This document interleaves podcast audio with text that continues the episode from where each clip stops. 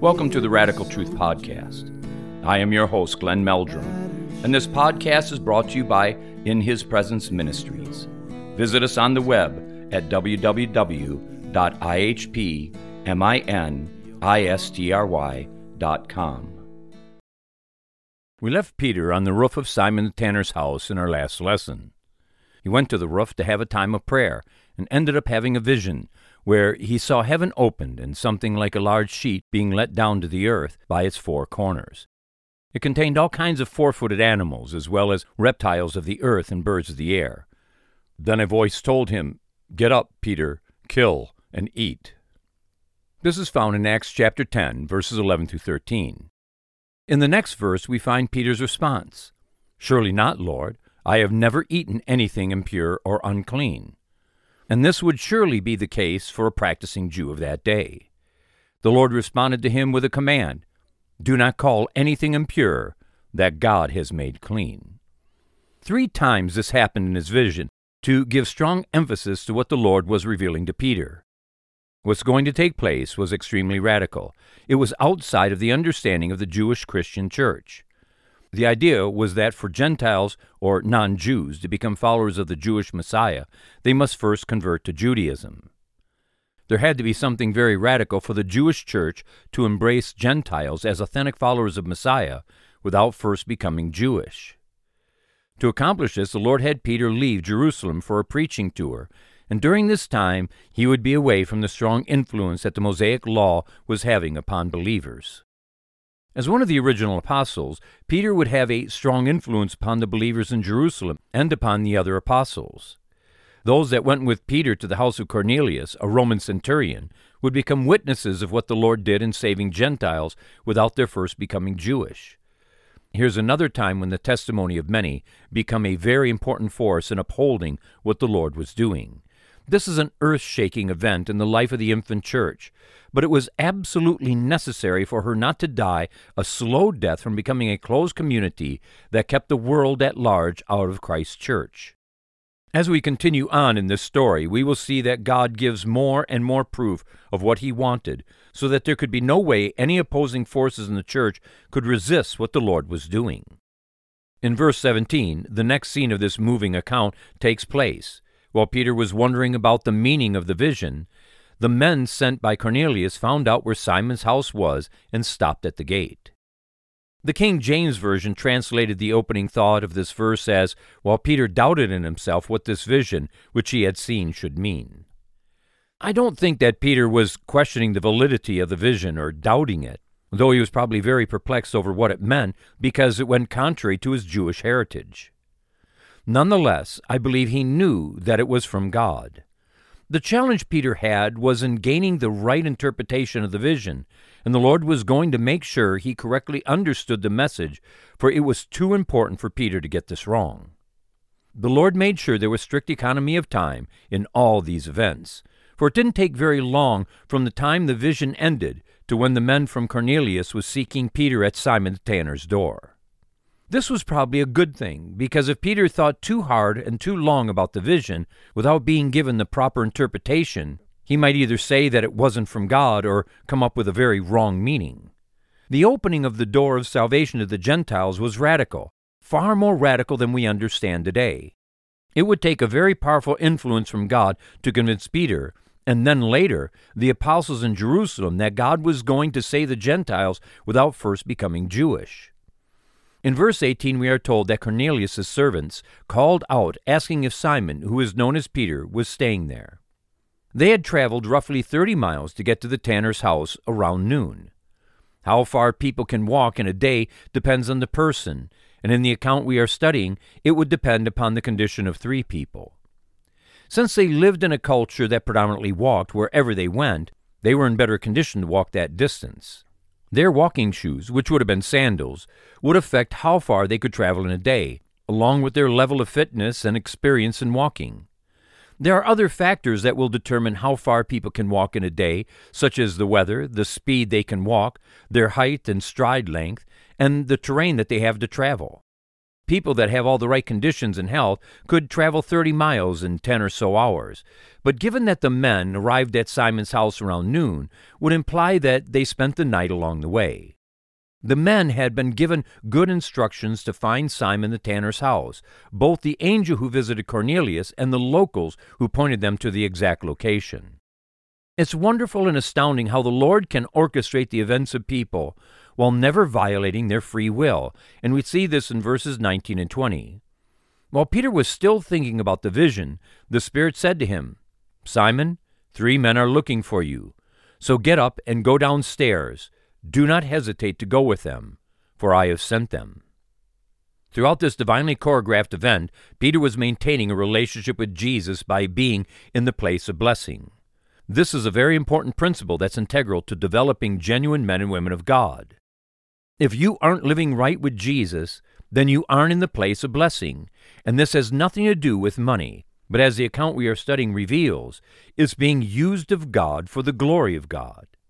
If Peter wasn't a man of prayer, then he would have never been in the place of blessing, so that he could receive the vision in the first place and then be sent to the house of Cornelius. He would have then never been the man God used to see the door of salvation open to the Gentiles, and this is huge.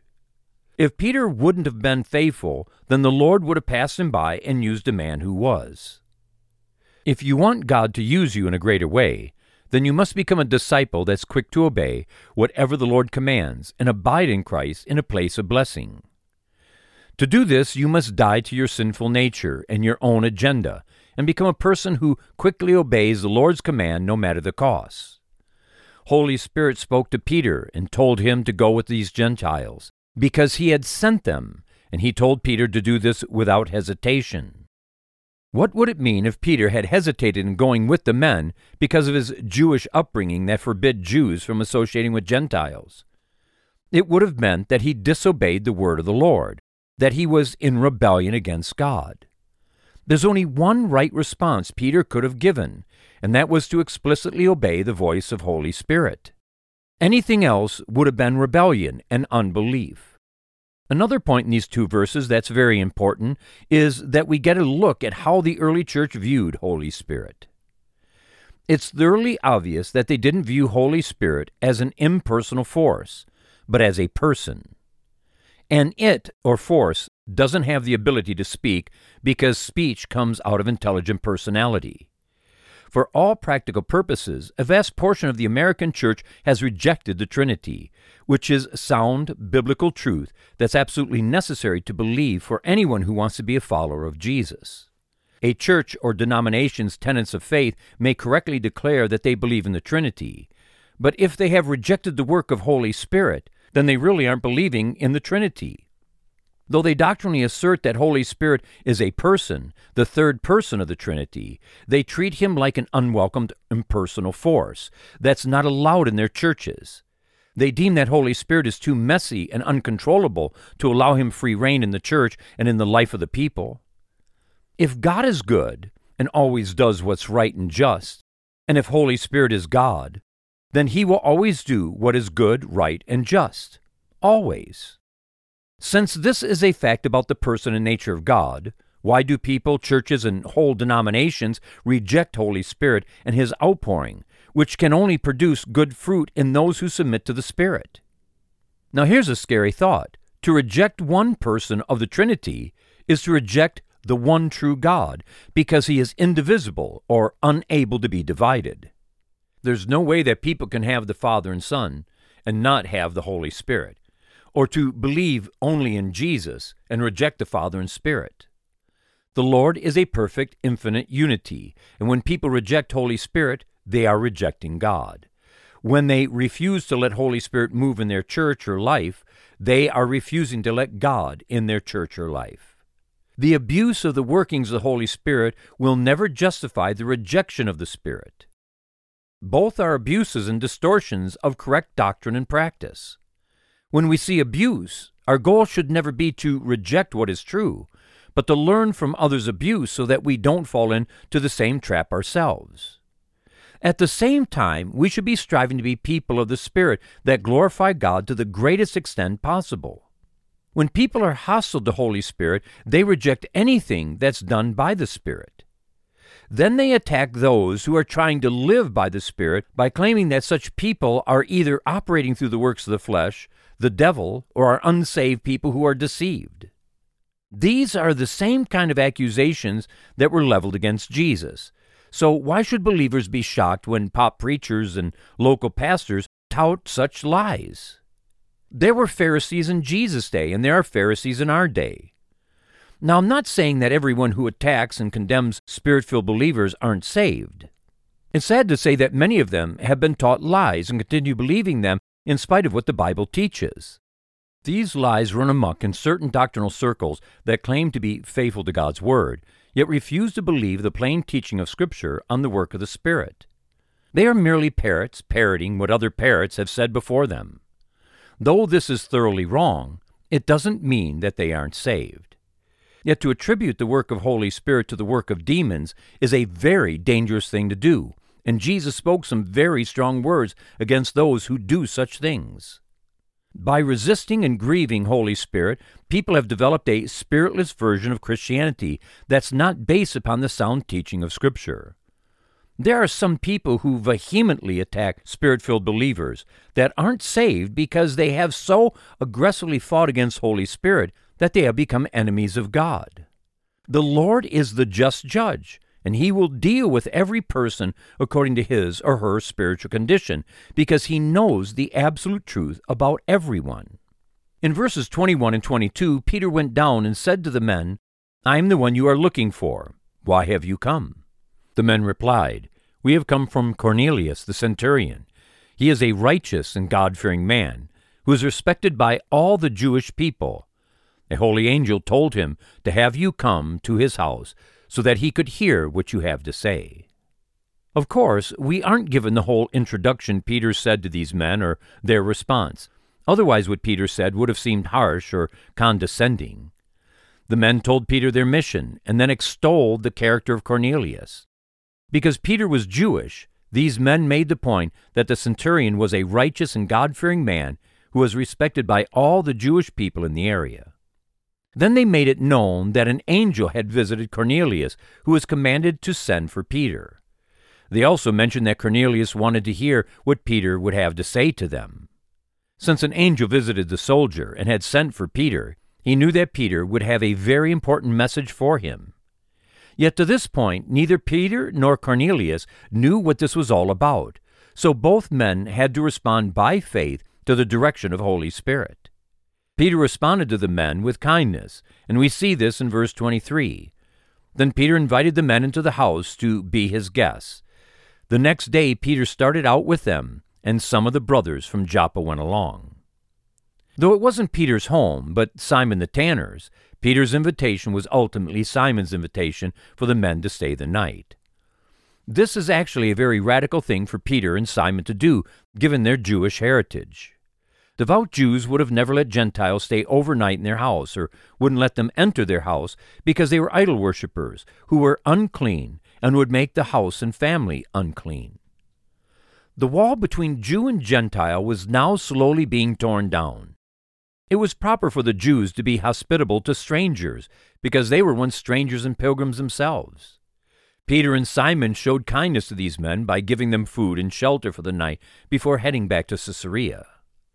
An expression of quick obedience is seen in that Peter left in the morning with the men, taking with him some disciples from Joppa.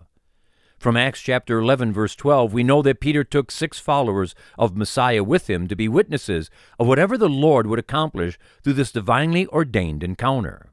Taking these six disciples was probably the leading of Holy Spirit because what would take place with Cornelius and his household would need the strong support of many credible witnesses. Verse 24 confirms that they took two days to make the journey. The following day he arrived in Caesarea. Cornelius was expecting them, and he called together his relatives and close friends.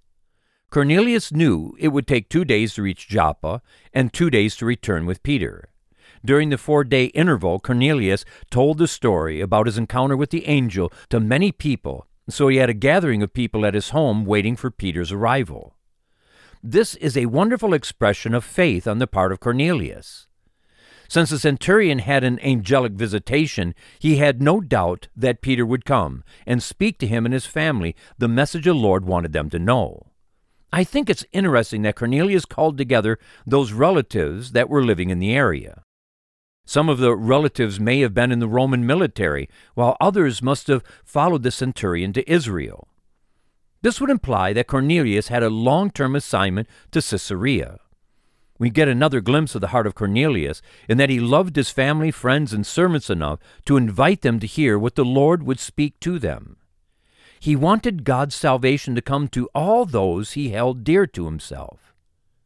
Verses 25 and 26 tell us what happened when the traveling party arrived. As Peter entered the house, Cornelius met him and fell at his feet in reverence. But Peter made him get up. Stand up, he said. I am only a man myself. One ancient manuscript of the book of Acts had written in the margin, But as Peter drew nigh to Caesarea, one of the servants ran before, and told that he was come. Then Cornelius leaped up and met him, and falling at his feet, he worshipped him. Though the addition of the servant running ahead of the traveling party isn't original, given the culture, this is probably exactly what happened. And the excitement of Peter's coming to Cornelius was so great it's believable that the centurion leaped up to meet the apostle at the door. The question needs to be asked did Cornelius actually worship Peter as a god? The King James Version translated the Greek word as worship, which can refer to the worship of God or to honor being given to a person that's in a higher station in life, such as to a king or governor. Since Cornelius had abandoned the pagan worship of Rome and their pantheon of gods, it's hard to imagine that he fell back into this old idolatrous practice and belief. This is why the 1984 NIV translated the verse as Cornelius falling at Peter's feet in reverence, not worship. The expectation Cornelius had of Peter's coming, which was announced by an angel, would have had the man imagining some strange things in an effort to determine what it all meant. It was an expression of joy for the centurion to leap up to meet Peter. Cornelius prostrated himself before the apostle as an expression of the highest act of civil respect he could offer, which was common in that day and culture. There's nothing in what Cornelius did that forces us to say that he worshiped Peter and had therefore rejected the true worship of God. It was common for people to prostrate themselves before superiors, especially in Middle Eastern and Asian countries. The fact that Peter made Cornelius get up and then said, Stand up, I am only a man myself, does, from our 21st century American cultural perspective, give the feel that the soldier was endeavoring to worship Peter. But when we look at the culture, it's more likely that Peter was saying, I'm no one special, or I don't deserve such a response.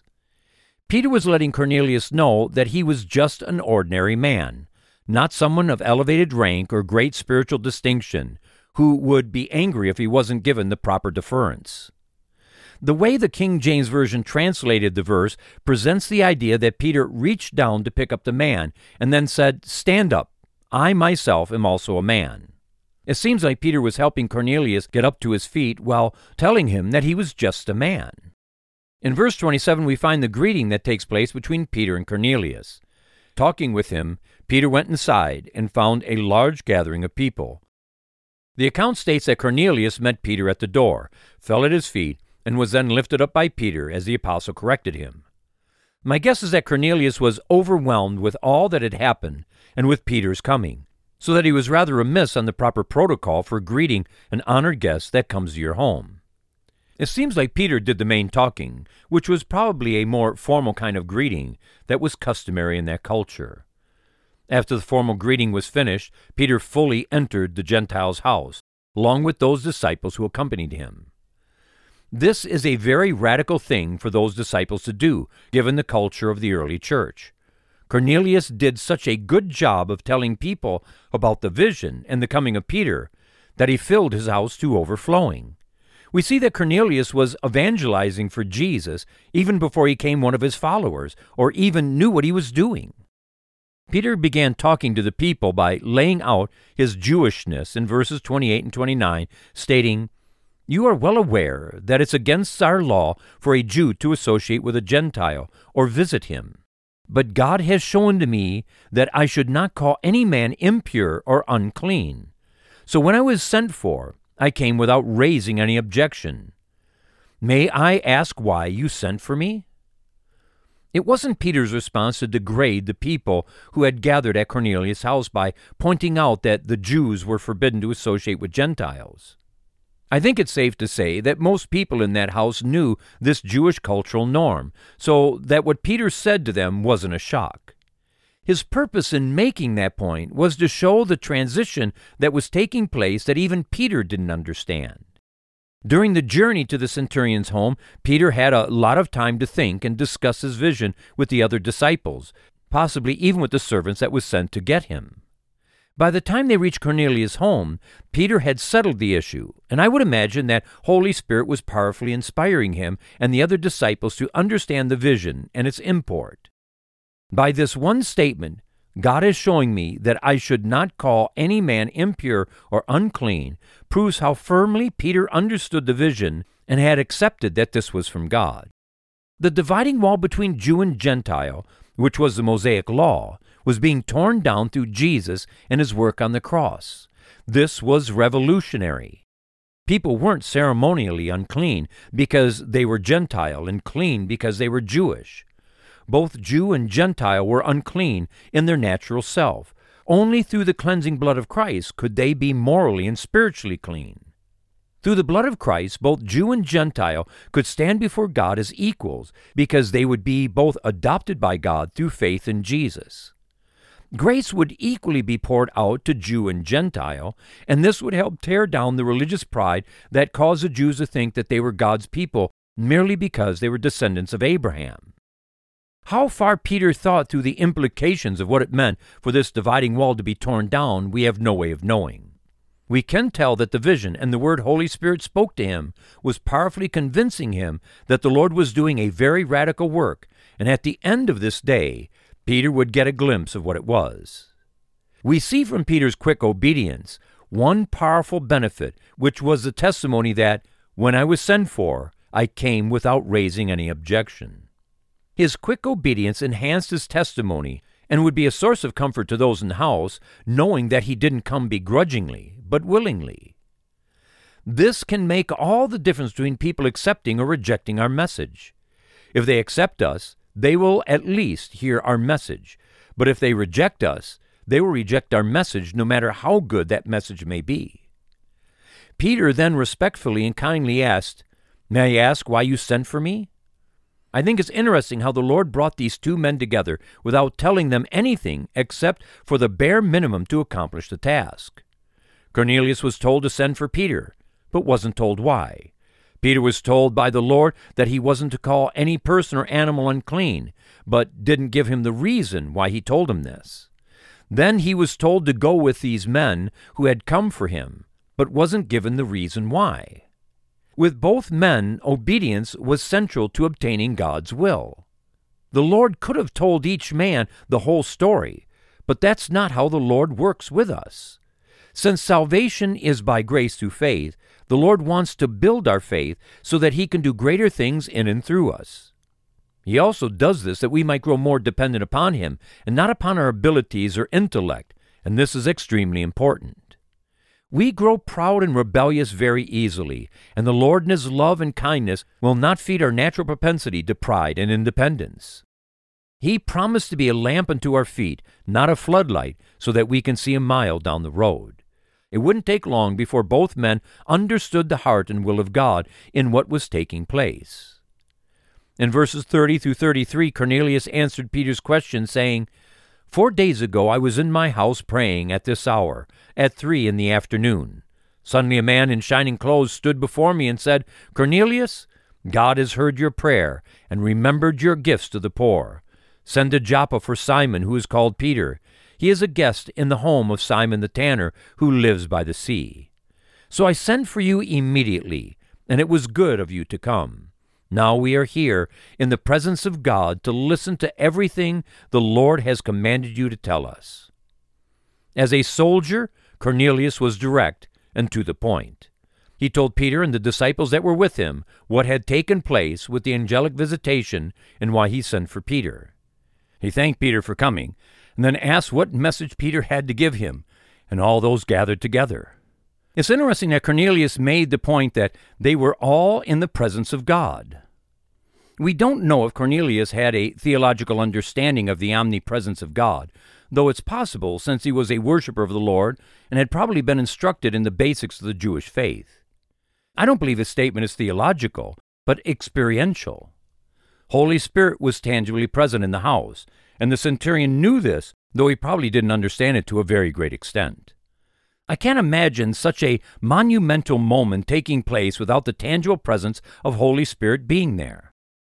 As we continue studying this chapter, we will be given evidence that the Holy Spirit was there in a real and powerful way. This is just a guess, but it may be that Cornelius had been sitting in God's holy presence waiting for Peter to arrive. And if this was the case, there was probably an awe resting on the people. When Peter entered the house and stepped into the presence of Holy Spirit, this would be just another confirmation that what was happening was the work of God.